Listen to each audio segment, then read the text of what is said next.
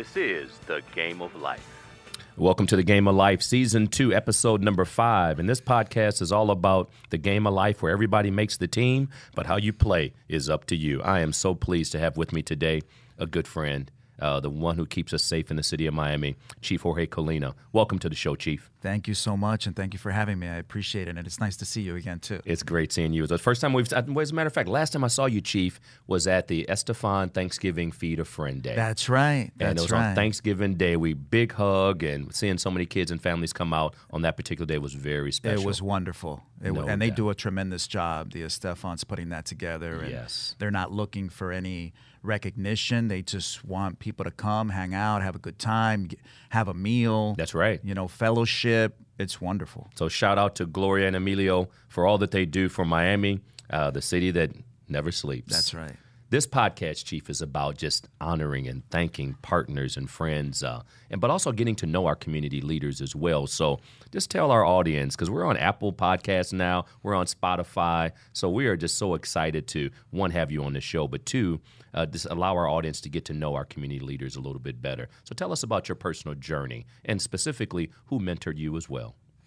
Gosh, you know, I, I had a, a few mentors growing up. Well, first of all, I've, I've been with the police department for a little over 28 years now. Okay. So it's been quite a while. And it's been a, a journey for me there. Um, you know, growing up, my oldest brother, 10 years older than I am, was really a father figure for me. My parents divorced when I was three. And so he was always the one that I kind of looked up to. And you know how that works. It didn't yes. matter what he did or said, he was always the coolest. So, uh, but what I appreciated about him was even though 10 years older, he was a young man when he would pull me aside and tell me what was important and, you know, make sure you do things to make us proud and always think about how your actions affect other people. These lessons that, quite frankly, I don't even know where, where he learned them, but I appreciate that he passed them on to me. Uh, in the police department, um, I had a few people uh, early on when I was a rookie policeman. I, I had a sergeant, John Campbell, who was one of those people as well that would pull you aside and kind of speak truth to you. Not Yes. sugarcoat it, not you know be uh, overly sensitive or careful in how he messaged what he wanted me to know. Right. And at that time, it's really what I needed to hear. And, you know, f- interestingly enough, he had like the same message that my brother had years and years and years ago. Oh, really? Which was, hey, man, be, be mindful of what you do and what you say and how you behave because when you don't know it, people are paying attention. And what you do affects many people. So make sure that what you do has value and it matters. Absolutely. And that was, gosh, that was 26 years ago. Time flies, doesn't it? Time flies. How much older was your brother than you? I mean, how, how much older? 10 years older than 10 I years was. older. Okay, 10 you years did mention old. that. Yeah, Yeah, exactly. my parents divorced when I was two years old. My older brother is three years over me. But it's in- interesting how that older brother, that literal big brother, just can help guide you. And I mean, our, our first mentors typically are at home. No doubt about it. No, and so with that, so speaking of Big Brother, so you're an alumni Big Brother, and you certainly can speak personally to the impact of mentoring. But let's stay in the law enforcement context. Sure. What role does mentoring play in crime prevention and intervention as well? It, it, it plays a huge part. It, it's a factor because in any community where you work, right? So the idea is if you're assigned to an area, you're responsible for the safety of the people of that neighborhood. Yes. Those are the facts. That's why you've been given this job. Anything that you can do to help build relationships in that neighborhood is going to give you a better chance at success. So, if the folks in that neighborhood, especially the kids, because the kids are always outside playing, watching, they know what's happening all the time, is the truth. If they see you in a certain light and they see that you're sincere when you want to help and when you offer advice and when you care for them, then they'll care for you because that's just how we are as humans. Somebody cares for me and I'm just more likely to want to care for them. Well, from that, you have cooperation, you have people wanting to help each other, you have people wanting to care for each other, and then comes success. Hmm. And it really it, it happens in anything that you do and anywhere that you go. When people see that you're sincere in your heart and what you want to do and that you want to help people, then they want to help you. And what's interesting about that, Chief, and we'll stay in that context, when I think about just Bigs in Blue, and certainly uh, you were a part of our our national launch video. We featured you as well with our Bigs in Blue partnership. You were part of our state conference, Big Brothers Big Sisters Association of Florida, where you spoke on a panel about the impact of mentoring as well with your little brother Lionel at the time. But when I think about what's been, whether it's local news, national news, online, about police community relations. You talked about something that was very important, just the humanity of it, building that relationship, a presence, being seen in a certain light. And, it, and as a black man who came from inner city Toledo, Ohio, raised by a single mom, always raised to respect any authority in uniform, teachers, principals, the whole nine yards. It bothers me when I see and hear, and this podcast is about relationships, celebrating positive and healthy relationships. When I see communities of color uh, being positioned against police officers, kids being fed the propaganda, the negative propaganda of you can't trust police officers in any walk of life you get some bad apples in any walk of life, accountant, anybody, right? So let's just talk a little bit about specifically within communities of color, Chief, because one, we've gotten to know each other, and you're as real as they get. Thank uh, you. I mean, your playlist, uh, you know, from whether it's the OJ's, Commodores, whole, we won't go there, but it's just a big. but let's talk about just what specifically you're doing as the as the chief, the leader of the police department in the city of Miami that oversees a lot of areas within our beautiful city uh, to help improve and strengthen relationships within communities of color. So the relationships that we were just speaking, you know, they're critical to success. And, and my job, you know, I, I've been the chief now for a year. Um, from from the day that I took over as chief, I said that I wanted Miami to be one of the safest cities in the country. Well, there's no way that you can achieve that unless you have the full support of the community. Amen. So, you know, we needed to build. And, and there are reasons why people feel the way that they do. Okay, th- this isn't um, made up. Someone will have an experience and it'll affect them profoundly. And oftentimes you can't let go of that experience. You'll remain angry. A negative experience, you'll remain angry. Right. And so what happens is that perpetuates itself on both sides. You have someone who was mistreated or not treated right by an officer. They remember that, they hold on to that anger, and that it affects future encounters. You'll have a policeman that was uh, not respected, who felt like he wasn't appreciated or she wasn't appreciated for what they do for the community, and they hold on to that anger. And so that behavior perpetuates itself. What we're trying to do, what I remind my officers of all the time is break that. Take the high road. Be the better person. Even if it's a person who is looking at you with disdain and they don't know you, because it's dangerous when we generalize. When people say the police are, Right. you know that that's not a healthy statement and it doesn't matter who you're referring to well you know break that you know take the high road and say listen uh, that is not me give me an opportunity this is my name this is who i am this is my mission this is what i want to do and when you do that that door is cracked a little bit open Yes. and then you got to work your way to go in. And and w- when I speak to people that are angry at the police, and and by the way, you know, family. I have family that will call me to complain about something, and then I'll remind them as well. Hey man, take the high road. And if you feel like an officer is speaking down to you or being disrespectful to you, or or not acting the way they should in your home when they called you, then let them know. Let them know. Hey, please, you know, treat me this way. Or, officer, why are you speaking to me that way? I called you for help. I want your help and I want you to be here. Please help me. Don't speak to me that way. It doesn't make me want to cooperate with you. Right. Just tell them the way that it is. And in a cool way. You know, no, you don't have to stand up and be angry and no. But someone has to take that step of taking the high road and being the better person. Just like any relationship. Just like any relationship. If we're sitting here right now and I'm like, hey, uh, Chief, it, it just it's a conversation. it's a conversation. And in our society today, and the beauty of this podcast, and here we are again, Game of Life Mentoring Podcast with Chief of Police, City of Miami, Chief Jorge Colina, uh, who's making it happen in the city of Miami. He's an alumni big brother, but more importantly, it's not just the uniform, it's the person. Thank you. And when I, you've been from day one, your sincerity, your passion for just doing things right in this community.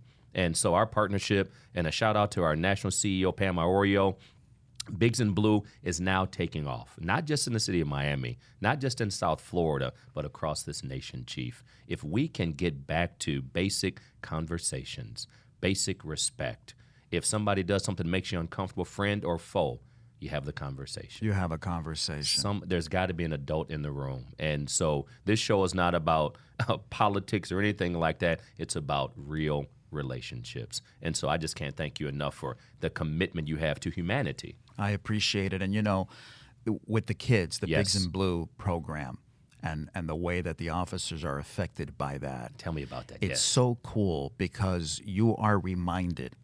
This isn't a call that you went to or you drove down the block or or you you sped by a park. No, you take a little bit of time interacting with a child and then you are reminded of how special that is and how people look up to you and how people want someone to speak to or hang out with right. or just chit chat and it it reminds you of why you became a public servant. So for me, the reason the program is so important is that my officers have an opportunity not just to mentor because it feels good Right. when you're kind to someone, it just feels good.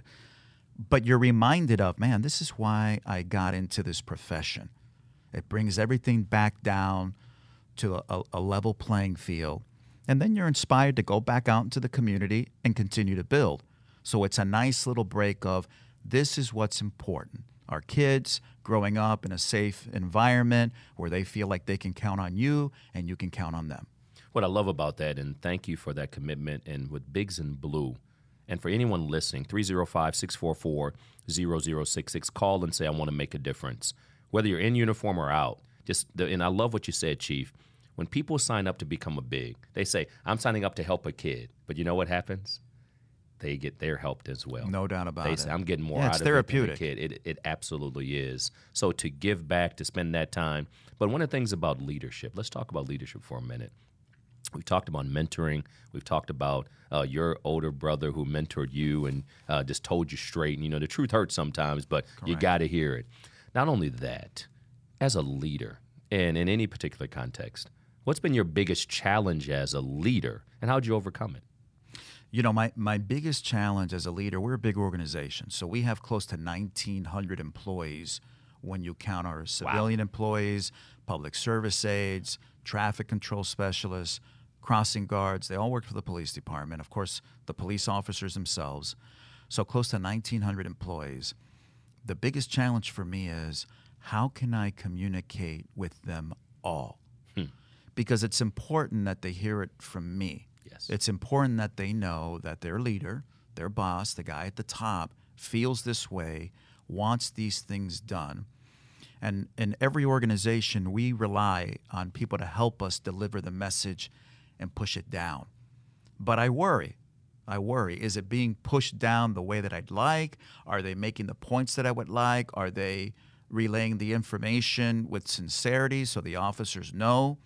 So that that's been a challenge for me. Two things. I have to trust the people around me Yes. right? It's not just me, and I know what I went and what I said and how I feel. I got to trust the people around me, number one.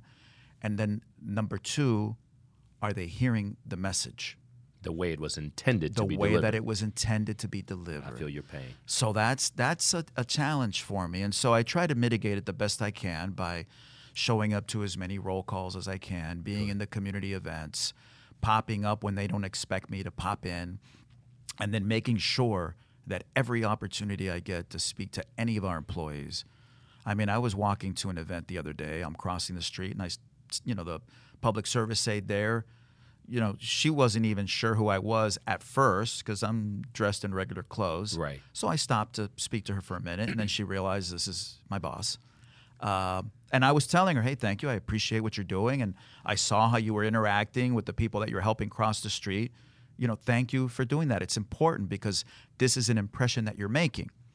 Well, I can see in her eyes that she thought this is really cool, this instant feedback. Well, I wish I could do that more, you know, person to person. But it's a challenge. With 1900, management by walking around takes on a whole new. That's absolutely. But with that, I mean, it's so important. And again, as we think about relationships from law enforcement to communities, but also the relationship within the team. And whether it's in a sports context, whether it's in an employment context, or even at home, the various teams we're a part of, just making sure that everybody understands that the one who has to bear the burden at the top really cares. Yes. And it goes back to humanity again. I mean, so I'm sure that public servant's aide or officer, if you will, uh, went home and said, "Guess I'm sitting." here." So she probably had enough to say, but which is which is excellent. And so that servant leadership. When I think about my history, chief, I used to run a, a program, a residential program, 225 boys, ages 13 to 18. All of them had broken the law, and so we wake them up at five in the morning, put them in bed at 10 p.m. But what I learned through that experience from 1993 to 2005, before I came here to Big Brothers Big Sisters, was the fact that these young men, and of course I've visited other facilities where young ladies were uh, i- i- housed as well, just as brilliant. So these young ladies and these young men, respectively, had so much talent, so much potential, a buzzword we're using now more than ever at Big Brothers Big Sisters, locally and nationally. I said, you know what? This one who spray painted the side of a building, this one over here who uh, beat up a teacher, this one over here who stole a car. We're hanging around with the wrong crowd. So mentoring takes place on the street every day. I don't need to tell you that. No doubt. They don't ask kids, why'd you join a gang? The number one answer was family. Yeah, I want to fit in. I want to fit in. I want somebody to have my back.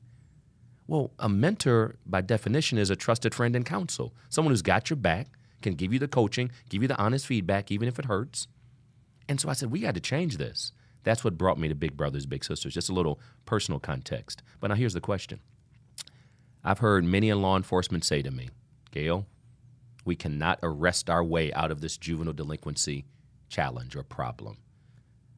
What, as you think about just uh, the mentoring context and all that, what what's your strategy in terms of juvenile delinquency? And of course, you mentioned mentoring earlier, but in the role that mentoring plays in that as well, because we got a lot of kids uh, who just need that guidance and counsel, Chief.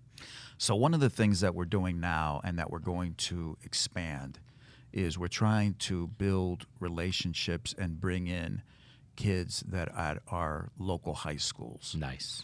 Because what happens, and, and we know that this is just the case, if you're a 14 year old kid, um, that kid that's 15, 16, 17, that person's the coolest cat in the world That's right. you know, and you want to emulate and you want to follow and you want to fit in.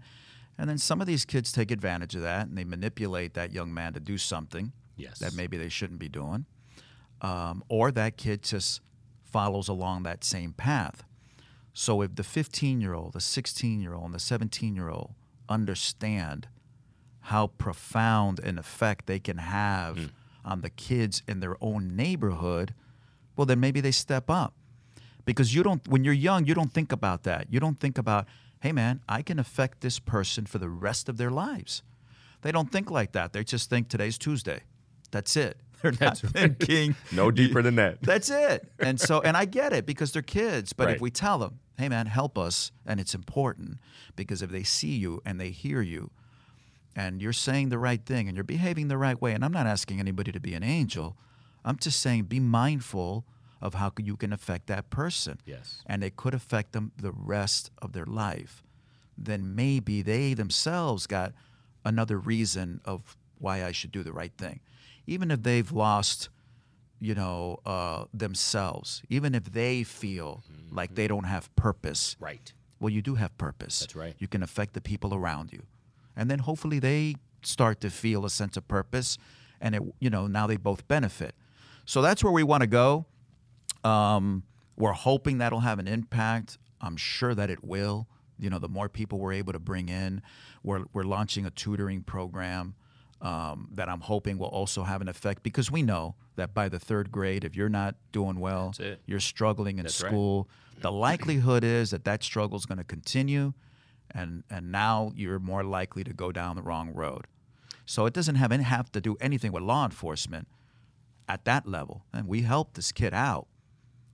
We don't have to worry about him later. We can worry about him right now.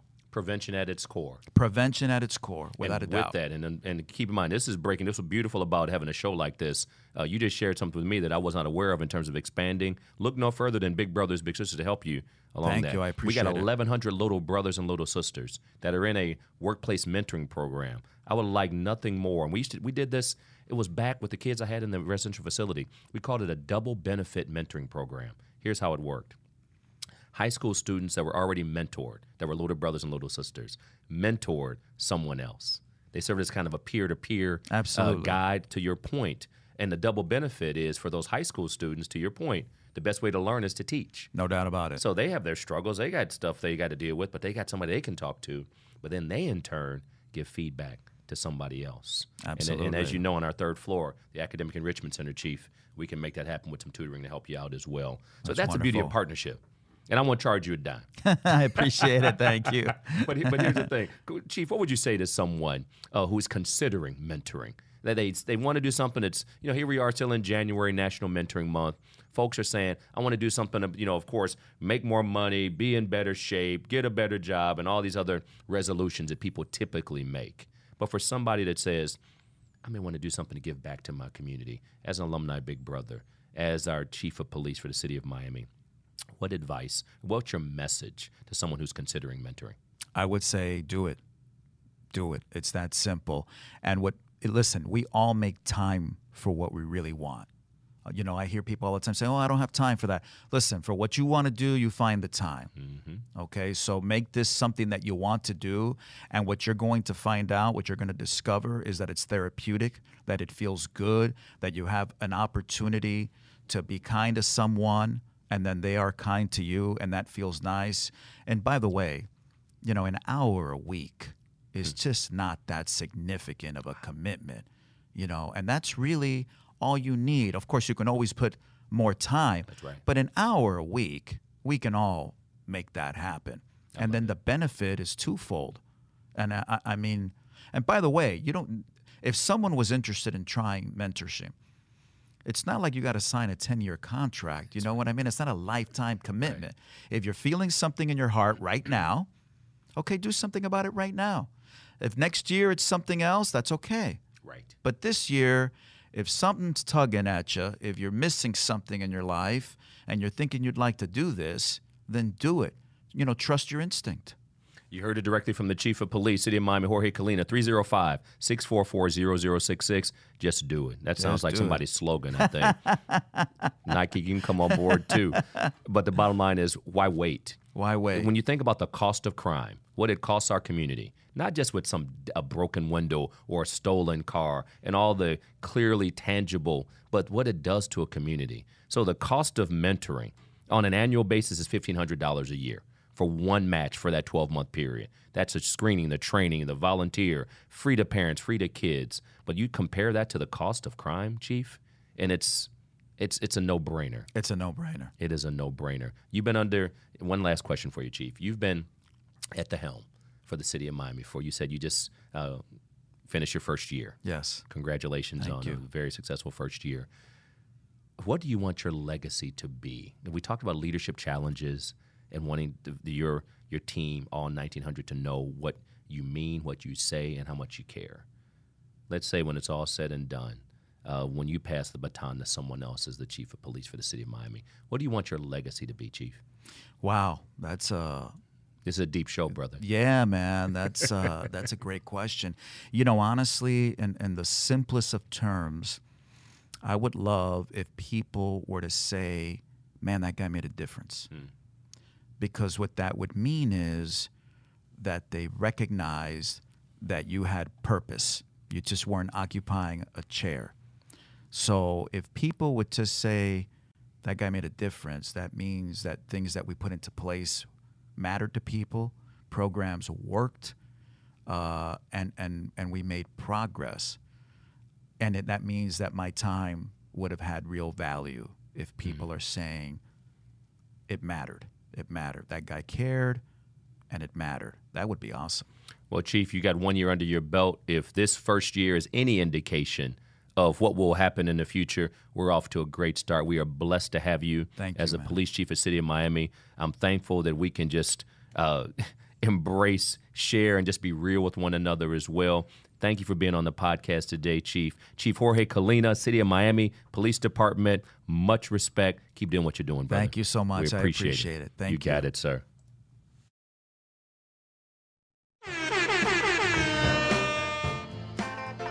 Hey, this is Gail Nelson, President and CEO of Big Brothers Big Sisters Miami, the host of The Game of Life.